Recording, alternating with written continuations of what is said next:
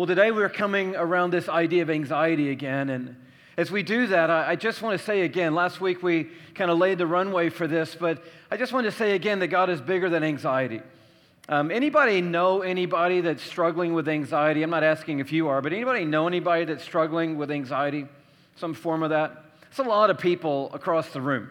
I didn't ask because I wanted us to, I needed an answer. I already knew the answer. I just kind of trying to break through the, you know, the layer that we put up for people so that we all know that this is the world that we're living in. People in the church, outside the church, people with faith in Jesus, people who don't know who Jesus is yet. And I want you to know that I'm one of those people. And I don't mind telling you that, so don't get nervous for me because that's my life and that's who I am. I never dreamed I was going to be one of those people. Um, I, I, didn't have a, a, history of struggling with anxiety. Um, I told you before about my point of view coming from my mom and dad, but I wasn't an, an anxiety kind of person. But anxiety comes out of the blue sometimes, and when it comes, you don't know what's coming and it can come in a pretty powerful way. I, my story is like some of your stories and unlike others of your stories. But my story, basically, the point of it is this that God is bigger than anxiety. And I just want you to know that today. That's why we're rooting our faith in Jesus. Shelly and I, in 2008, had had a pretty crazy year.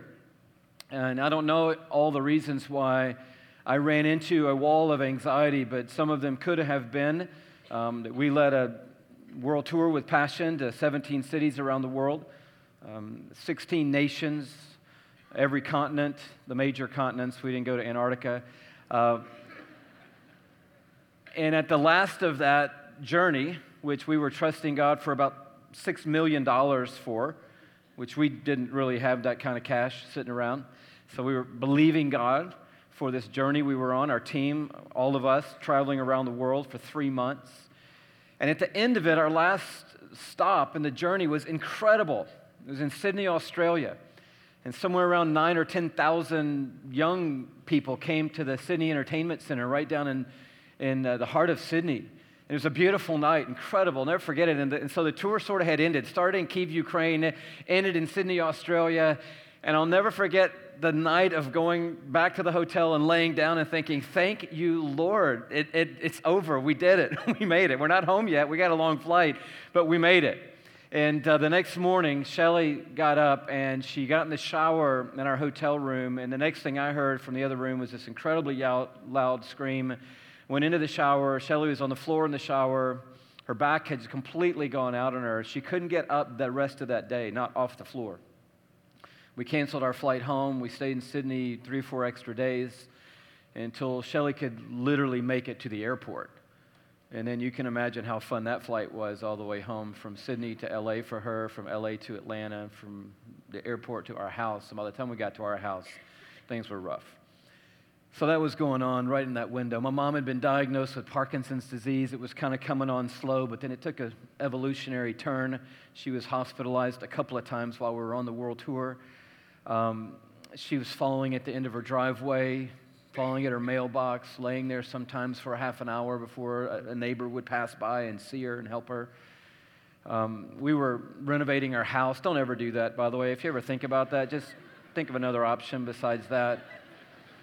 Um, there was a global economic meltdown in 2008, in case you forgot about that. And if you're, you know, 20, you don't care. If you're 50, it's a little more, you know, of an issue and we were planning something called Passion City Church. So that was 2008. That was a pretty good year. And we got home, and Shelly was completely out of it. We were getting her to doctors and trying to figure out treatments, and I mean, she literally, I mean, could not get out of the bed. And all this was going on, and maybe a week or two into this journey, two o'clock in the morning, I woke up just like somebody had put paddles on my chest. I just shot up out of the bed, never had done anything quite like that. Was in a full sweat. Thought this must be what it feels like, you know. I'm, this is what it's like when you die.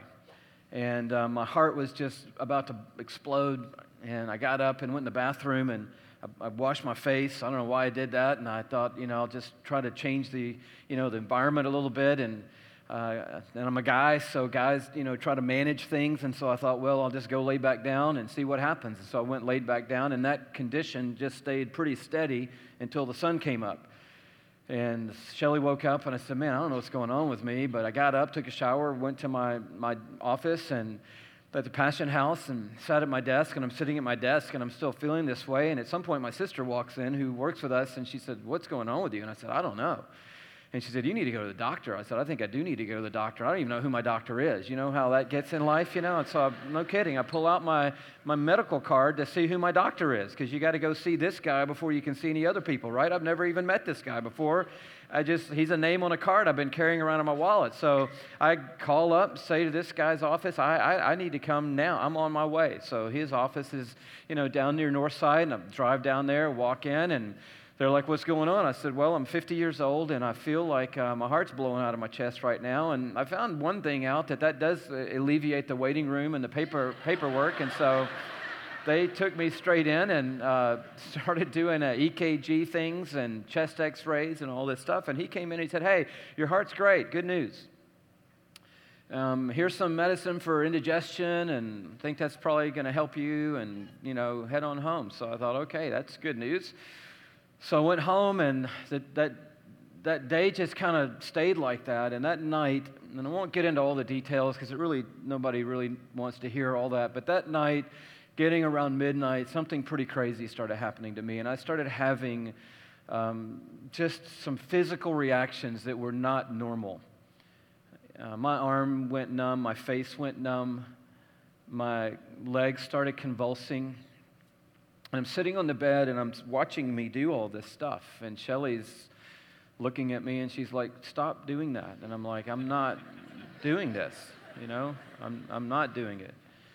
And so I called a friend of mine who is a doctor, not my doctor, but another doctor, and I just said, Man, I don't know what's going on, but this is what's happening right now. And he said, Well, I don't know what to tell you, but um, you probably should go to the hospital. So we got in the car and we drove down to one of the hospitals here in town. It was about 2 o'clock by now. I'll just tell you this so you can understand, and then I'll, I'll condense all the rest of this story. So again, I walk in, it's two in the morning, emergency room's full of people. I walk up, and I don't know, the lady didn't even ask me any questions this time. She just said, You need to come straight through. They, I just walked right past her, right into the back. And they started evaluating me. My blood pressure was 185 over 165. And people's eyes started getting about this big, and they started running every kind of test on me you can run. And long story short, about two hours later, this doctor's telling me you're not having a heart attack, you don't have this, and you don't have this, and you don't have this. And I'm like, what is wrong with me? He said, I don't know, but we're going to give you something and see if we can't settle things down. And eventually, something went in the IV, and about 20 minutes later, I felt fine. And that started a journey for me that I can only describe as confusing, debilitating, because it, it wasn't as simple as the guy saying, Hey, you're having an anxiety attack, and we're going to give you this, and everything's going to be fine. Because when I went home that night, the two o'clock thing happened again the next night, and it happened the night after that, and the night after that. And then my mind started literally just going crazy. And it started telling my body that my body was having all these symptoms that I was pretty sure I was having because I was having symptoms. But turns out I would go to this doctor and that doctor, and over the course of the next couple of weeks and months, I had every test you can have run on you because I was having every kind of symptom you could possibly have, and every test I would go to, and every doctor I would go to to have, you know, I need to have an MRI, and I did, and no, you don't have that, and I had this run, and you don't have that, and I had this checked out, and you don't have this, and every doctor was, you don't have this, you don't have this, and I'm like, well, why is this happening, and why is this symptom here, and all the while, I, I fell into a symptom which I didn't even know was a symptom. It's called the fear of death syndrome. You can go look it up. I didn't even know there was such a thing. But once you fall into it, you think you're dying. And there's no worse way to live than to think you're dying, especially when you're having symptoms because your mind is on overdrive and it's, you know, kind of cracking under the, the pressure and it's starting to tell you all kinds of things that aren't really happening. And Now you've got this fear of death syndrome. And so this friend of mine is walking through this whole journey with me, and he can't tell me anything because part of good wisdom in his part was to just know that I had to walk through this tunnel. But he knew somehow that you just keep going to all these doctors and they'll keep telling you that you don't have anything wrong with you. And eventually you'll realize that you don't have anything wrong with you, which was true. And that will help you with all the things that you do have, uh, which is high blood pressure, anxiety, all this fear of death thing. But the problem was at the end of the day, nobody could tell me, here's what it really is, here's why it happened, and here's how we're going to fix it, and here's when you're going to be back to normal. And I was so frustrated because nobody could really get around what was happening. We were having these meetings for Passion City Church. We had maybe one or two of them, I can't really remember, just a dozen people meeting in somebody's house. And right in the middle of all this, we were having one at the Petersons' house, about 20 people or so. And I'll never forget driving over there. Shelly was driving the car, and I, I was barely able to sit in the seat. I mean, I'm just freaking out physically. Not about the meeting, just because all this is happening. And we're riding over there, and I'm just saying, This is crazy. This is crazy. We're planning this church. And when you plan a church and you're the pastor of the church, you're supposed to be strong. You're supposed to be the leader. You're supposed to, you know, have some kind of spiritual direction in life. And here I am coming in. And I literally walked into their house that night, and I just said, what I never dreamed I would say because all of us spend our lives doing what a lot of us do, doing what I had been doing, stuffing worry and underreacting to things and trying to put this front out, you know, that everything's fine. And I said, we're going into this deal. And I walked in and I'm like, guys, I, I, I got to tell you, look at me. I am a wreck and I am your pastor. And, you know, that's not where you want to get to in life. And even in that night, God spoke to me in an amazingly encouraging way through one of the people that was in that circle. Two things happened that night. I've shared one of them here in the past that was an unbelievable word from God. And the way that God had intersected into that night, something that Chris had came that he wanted to share in that night. And when he shared it, was just, it became like a, a foundational piece of God's deliverance for me. And I think a foundational piece of our history as a church. But someone else shared something because they'd known, they knew what I was going through and they'd been online kind of looking around. You know how your friends do that when you got something wrong with you and everybody's online and they're all coming and giving you a solution. And he said, Hey, have you seen this message by so and so? You should check it out. I said, What happened? He goes, Well, it's this guy, this pastor. And I knew who this pastor was. I didn't know him, but I knew of him and had a lot of respect for him. He said he went through something similar to what you've been through.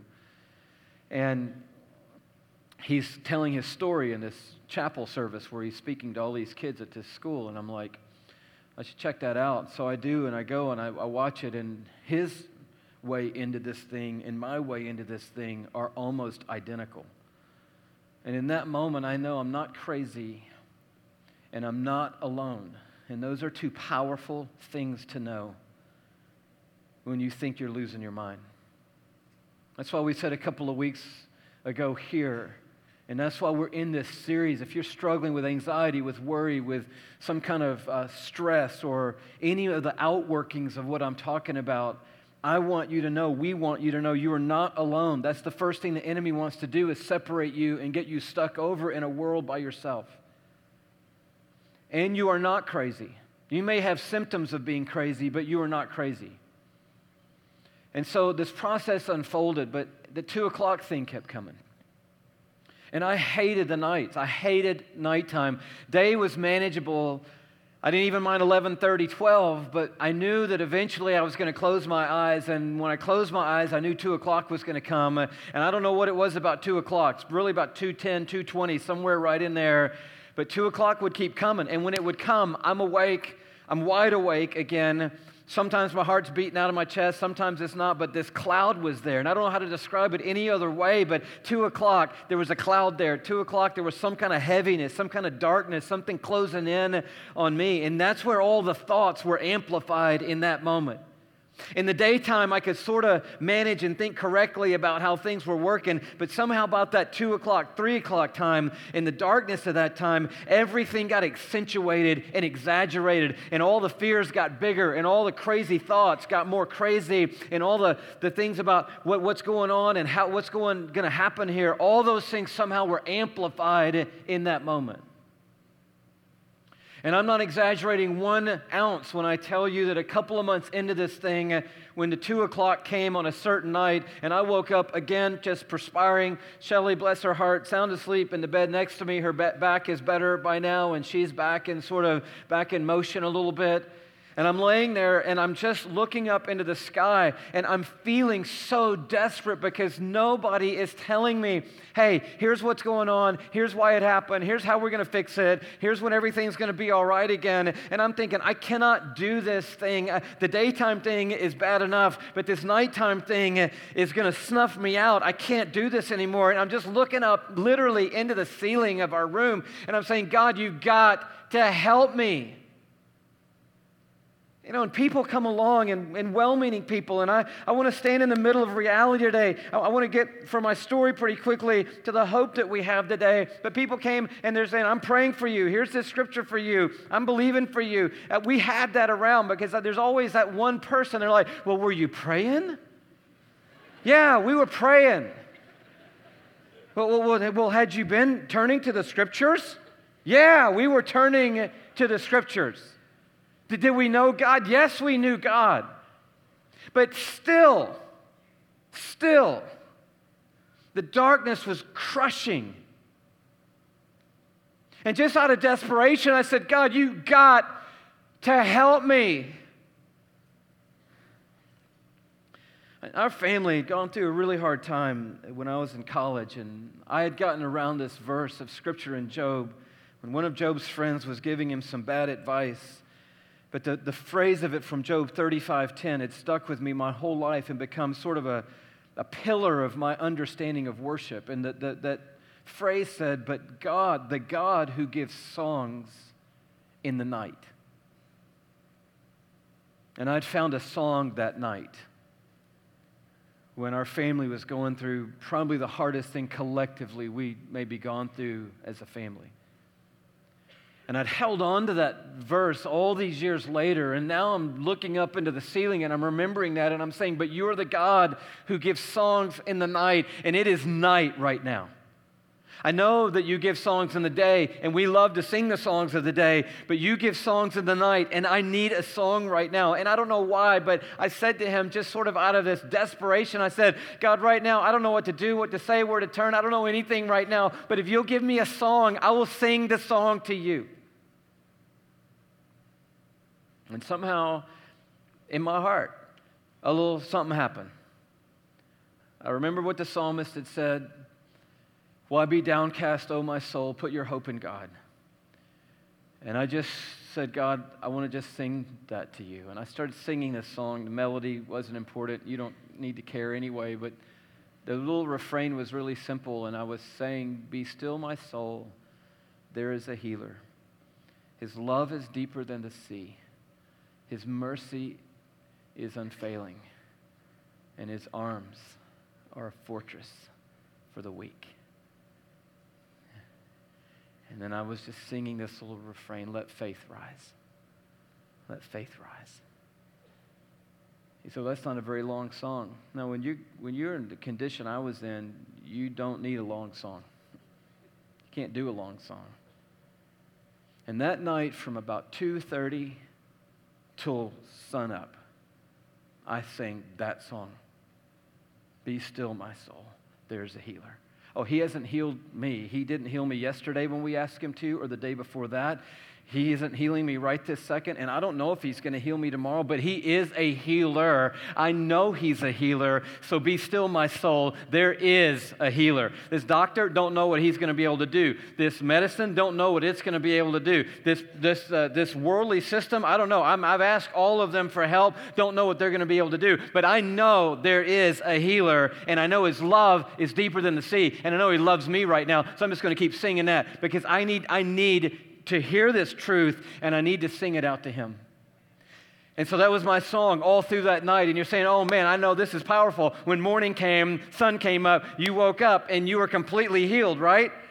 No. No, it wasn't. And when two o'clock the next night came, guess what? Bam, wake up, cloud.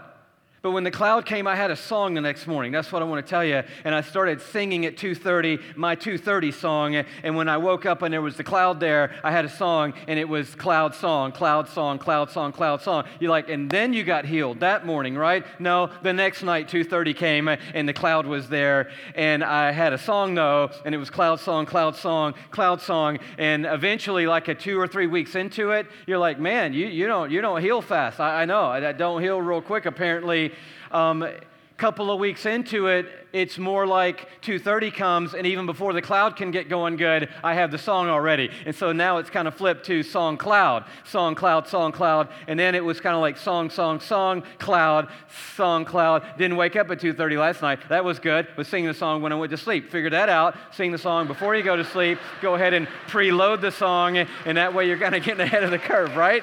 And then it was like song, cloud, song, cloud, song, song, song, song, song, song, song, cloud and here's what I want to say two short things, and I don't want to get into something that's really helpful for all of us today. A doctor did help me through this journey. And if you need help, and there's a doctor that can help you, I, I can't prescribe anything for you. That is not my role here. But if, if you need to see a doctor, see a doctor. And a doctor helped me through. Literally a doctor, but a friend of mine walking with me who was a doctor became my salvation through this, other than Jesus. And I do, I'm grateful for that. But I believe it was praise that started leading me out of the valley of the shadow of death. I believe it was praise that broke through the darkness. And I believe and know in my own heart that it was praise that started me on this journey. I'll come around at the end and sort of tell you how that story came to a close, but I want to I want to encourage you today to think about worship as a weapon and to start using it against whatever it is that's attacking you in the night. You see, worship is not just sort of a, a nice little component to church on Sunday, kind of sets us up for the message, kind of gets us ready for the talk.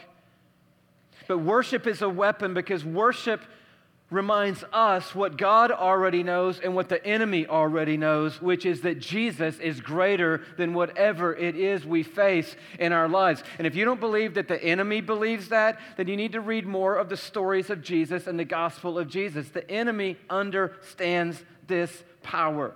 We talked about this man who brought his son to Jesus last week. And eventually, when the conversation happened, Can you help my son? Jesus said, What do you mean, if I can? And then he had a word for all of them about belief. And then he spoke to the Spirit, and the Spirit didn't say, I don't know. Who are you? What kind of authority do you have? When Jesus spoke, the Spirit left because the scripture says, even the demons believe and they tremble. They're not having this message today. They believe that Jesus is Lord. And when there comes a moment where it's either Jesus or them, they lose every time. When he speaks to them every single time in this book, they flee because they know they are not having a crisis of faith. They know he is Lord. They, they even, one case, one of the spirits spoke and said, We know who you are. You are Jesus of Nazareth. And we get it. And God knows who He is. He's not having a crisis of faith. He knows He's the same yesterday, today, and forever. It's you and me in the balance today and in the middle of this warfare where the enemy, who knows they are defeated, are always trying to get a foothold or a stronghold in our lives and tell us that God isn't able while they are convinced that He's able. And then while we have a God who we've seen to be able, who's put us in a history of understanding his ableness, and in the middle for you and me today, there is that point of crisis of fear or faith. And in that crossroads, worship is a weapon. that destroys the lies of the enemy. I'll tell you why. I'll give you four things. Number one, when we worship in the struggle, it lifts our gaze up and off of whatever is bringing the darkness, and it puts our focus back on Jesus. Second Chronicles 20, a story that anybody here that's been around church knows very well. If you haven't, you're going to love this, and you're going to wish you'd been around church a whole lot sooner when you get around Second Chronicles chapter 20. But short version of this, the people of God are surrounded. This Old Testament story. They're surrounded by three armies and they're outnumbered massively in this struggle. And so they come to Jehoshaphat, who's the leader of the army of the people of God, and they give him the report. This army's over here, and this army's over here, and this army's over here, and man, we're surrounded. And so Jehoshaphat begins to pray. This is a good thing to do. It says in verse uh, 6 that he went out and said to the Lord, O Lord, God of our fathers, are you not the God who is in heaven? So he starts remembering. You're the God of our fathers. You're the God of the past. We know what you have done in the past.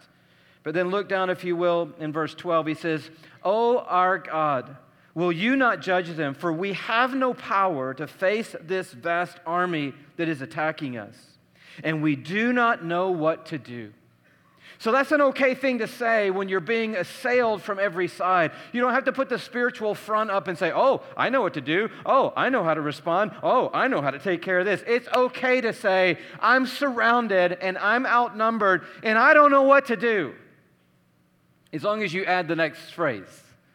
He said, We do not know what to do, but our what? Our eyes are on you.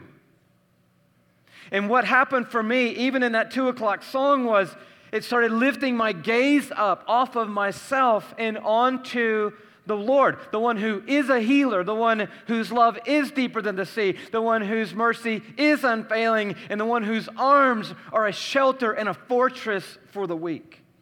And so they decide what they're going to do. They pour out their hearts to the Lord. The Lord speaks to them and gives them a plan. And then I want you to see what happens over in verse 20. It says, So early in the morning, they left out for the desert, and as they set out, Jehoshaphat stood and said, Listen to me, Judah, and people of Jerusalem. Have faith.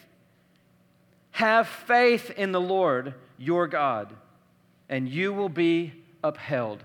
If you don't hear Isaiah 41:10 running through these two phrases, it's all right in here. He says, Have faith in the Lord your God, and you will be upheld. Have faith in his prophets, and you will succeed. And after consulting the people, Jehoshaphat appointed men to sing to the Lord and to praise him for the splendor of his holiness as they went out at the head of the army, saying or singing, Give thanks to the Lord, for his love endures forever.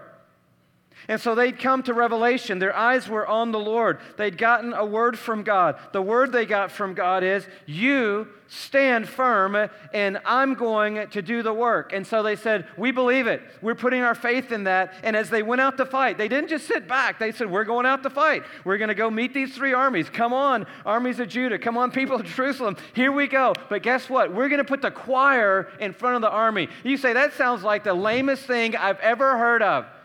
That sounds like a bunch of weaklings. Like, I don't know, get some people in robes and put them out there. And if we get enough of them, maybe they'll create a buffer between us and the enemy. No, they believe that we want to lead with praise. So imagine how ridiculous this looked through the three armies when some choir guys started coming out singing, Give thanks to the Lord. His love endures forever. Give thanks to the Lord. His love endures forever. But what they were doing was they were using worship as their weapon of faith. And in the process of that, it was lifting their eyes up from the armies, which were very real. And God isn't wanting us to deny the reality of the things coming against us, but it was lifting their gaze up even higher to the Lord of Lords. Verse 22, as they began to sing and praise, as, key word there, they began to sing and praise, as they began. Not when they were thinking about singing, not when they talked about singing, but as they began to sing and to praise. The Lord set ambushes against the men of Ammon and Moab and Mount Seir, who were invading Ju- Judah, and they were defeated. They got confused, and one army attacked the other army and wiped them out.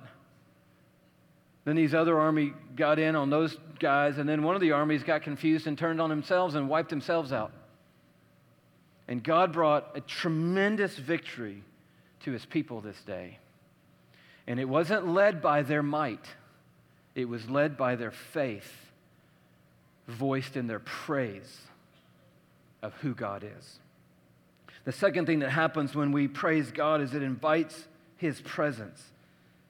Nothing brings the presence of God more than our worship, and there's nothing we need more when we're in the dark night of the soul than the presence of God. And the presence of God does come to our desperate cry, but the presence of God comes to a proclamation of worship. There's a passage that uh, in, in Psalm 22, verse 3. And I don't know if any of you guys are old enough, some of you are going to really be dated by this, but there used to be a, a, Christian band back in the day, back along the time of the dinosaurs, called the Imperials. And um, they had this song. Anybody, at least one or two people remember the Imperials? Thank you. Um, they had a song called Praise the Lord. Anybody remember this song? And in the, in the, in the, one of the phrases in that song said, he, in, For the Lord inhabits praise. And if you grew up in traditional church and you had a King James Bible at some time in your life, you've probably heard that phrase, and it came out of this Psalm, Psalm 22.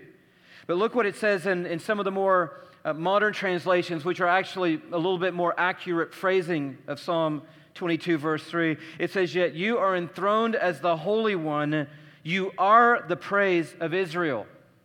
You are the praise of Israel. But then there's a little footnote by that, just a little, you know, small Bible lesson here. You might see a footnote at the end of that phrase. Mine has a footnote number A or letter A. And if you read down to the bottom, what happens when scripture is being translated from the Hebrew in this case into English that there are a lot of scholars who come around and work on these translations. And so sometimes somebody will say, We think this is the word. Others will say, We think this is the word. And sometimes it's not 100% clear whether it's this word or this word. Now be assured that that never changes the meaning of any of the text. It's not like, you know, it says there's one God, and over here it says there's 97 gods. It's not like that. It's just what is the right and best English word to get at the heart of the meaning of what is being said here. And I love this. When you look down to the alternate reading. Down at the footnote on the bottom of your page, I think we might have this for you. It says this it says, or another reading of this is, Yet you are holy, enthroned on the praises of Israel. So, what the King James said in the old days that God inhabits the praises of his people actually wasn't that far off because this alternate reading of this verse says that God sits down, he is enthroned, he takes his rightful place where? On the praises of his people. And so, the way I like to say it, if you want God's presence, build him a throne. And the way you build him a throne is with your worship. And when you worship God, it builds a place for him to come and sit down in the midst of your praise. That's why, as a church, we're not just warming up with these songs. We're building God a throne. He already has a throne. He doesn't need our throne, but our worship is saying, God, we want your presence here today. We don't want just music. We don't want just good, good musicians and, and, and, a, and a good experience here today. We want your presence here today. So, what we're going to do is do the thing we know invites your presence, which is to worship you and to build a throne with our faith and our words and our belief and our recognition of who you are, hoping that you will come and take your rightful place on the praises of your people and that you'll come and sit in our midst.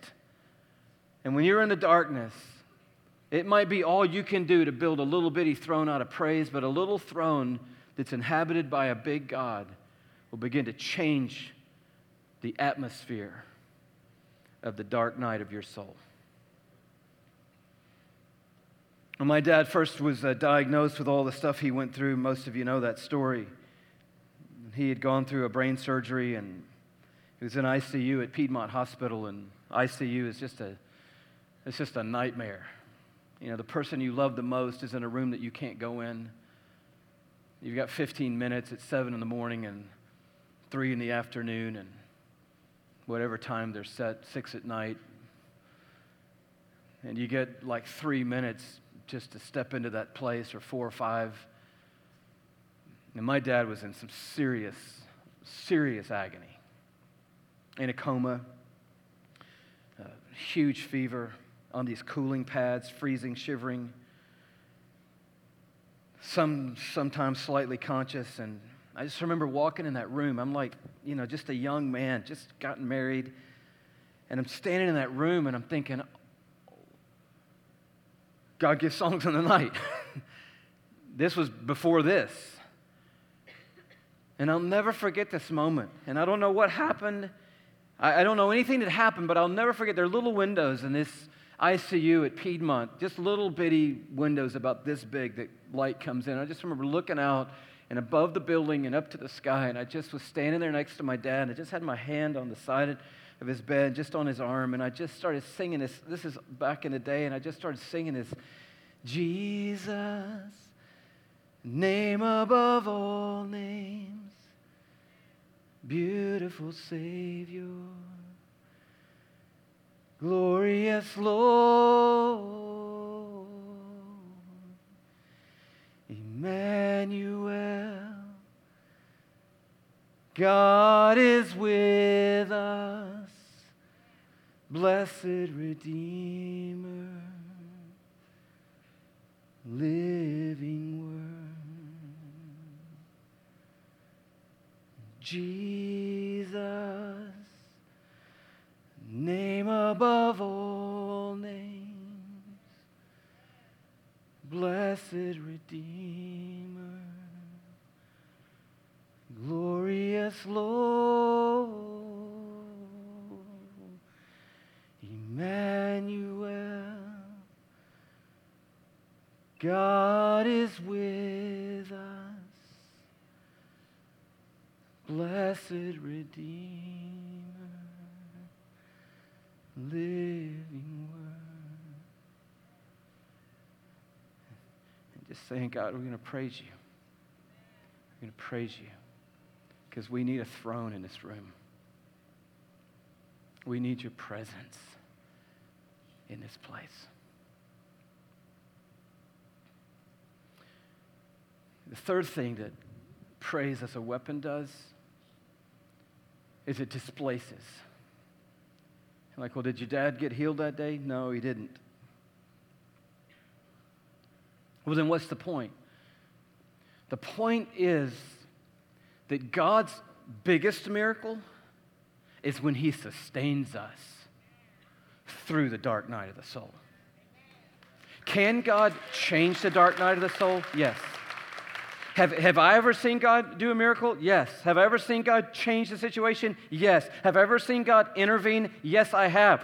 But the more powerful miracle, I'll say this to you as your pastor because every one of us is going to need this in our lives. The biggest miracle of all is not that God healed them in the timetable that we asked for or that a miracle happened on the moment that we prescribed for it to happen. The biggest miracle is when you're still standing at the end of the day, you're still in your right mind, you're still trusting in Jesus. You've come through the fire and through the flood and through the storm and through the dark night of the soul, and you are still holding on to God. That, my friends, is a miracle, and that's what God does in our lives, and that's what happens to us. That's what happens to us when we praise. I won't say a lot about this because we're going to come to the end here, but you can go and read this for yourself. 1 Samuel 16, verses 14 down to 22. David was put in the service of Saul the king as a little bitty shepherd boy. And Saul was tormented by a spirit from God. The scripture says an evil spirit, but it wasn't a demon or a demonic spirit. It was God troubling him, it was God bringing trouble to Saul. And so they searched around and they found someone to come and play. It happened to be that it was David, because guess what? He'd been out with the sheep playing psalms like the ones you and I are singing out of Scripture. Where'd those songs come from? A lot of them came from a little shepherd boy with his harp and his lyre out before the Lord in the presence of God, singing his heart and remembering who God is. So the king now is troubled. And they brought David to him. And the scripture says, And when David played, the Spirit left him. Praise displaced the darkness. Because praise and darkness, fear and faith cannot occupy the same space. So if we fuel the fear, if all we talk about is the anxiety, if all we think about is the negative, if we just tell that story over and over and over and over again, that story occupies the space. But if you put praise in the space, the anxiety has to go, okay, we're, gonna we're not going to go completely away, but we're going to have to go stand over here for a minute because praise filled up this space. Isaiah 61, it says this, and this is a prophecy that Jesus read when he announced his ministry on earth. He reached back to the prophet Isaiah. He took up the scroll as he went to the temple on this particular day, and the reading was Isaiah 61. The Spirit of the sovereign Lord is upon me because he's appointed me to bring good news to the poor, recovery of sight to the blind, to lift up those who are trampled down, and to proclaim release for the prisoners, and to say, This is the year of God's favor. In the very next few verses, he says, To give to all who mourn in Zion. And then he lists four amazing phrases, and one of them is this to give a garment of praise for the spirit of heaviness. And there's an exchange that happens and when heaviness is closing in, and when the darkness is closing in, God is saying, Here, take this. And what is this? Well, oh, this is the hammer that beats down the spirit of heaviness. Take the hammer and crush the spirit of heaviness. Here, this is the magic, you know, machine that makes the darkness go away. No, he said, Hey, you got the spirit of heaviness? Take this, quick. What is it? It's the garment of praise. Put it on. Put on the garment of praise for the spirit of heaviness start singing the song, and the song will displace the darkness. It doesn't happen like a formula, but trust me, it has power. And you put worship in your mouth, you begin to have the weapon that you need to fight against the lies of the enemy. The last one is simply this when, when we praise God, it gives us a new narrative and a new story. Psalm 42 is so powerful. And uh, you, again, you can, you can check this out, but I do want to read one verse of it as we're closing today. Psalm 42 is, is this psalm that came to me at my 230 time. Um, it's not one of the Psalms of David. I wish it was because I would like to think it's one of the Psalms that he sang to King Saul. But this one's from the sons of Korah a, nice worship band that was happening at the time.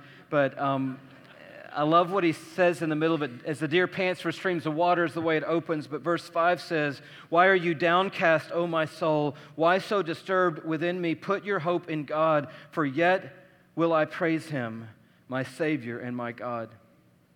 At verse 8, by day the Lord directs his love, and at night his song is with me, a prayer to the God of my life. I mean, I, I'm sorry, I almost shouted right there that would have scared some of you. But come on, you know, I'm not making this stuff up. I'm not just sort of telling Louis' story. I'm telling the God story, the ancient story, the story of the generations, the story of the ages. By day, the Lord directs his love to me. So I was on the right path with my song that night, and I didn't even know it.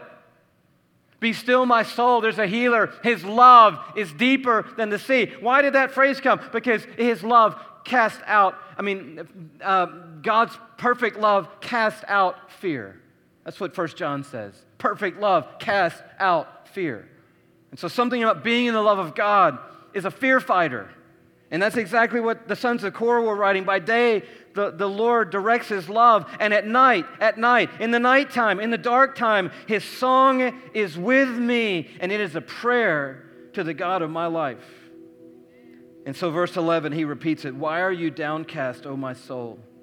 Why so disturbed within me? Put your hope in God, for I will yet praise him, my Savior and my God.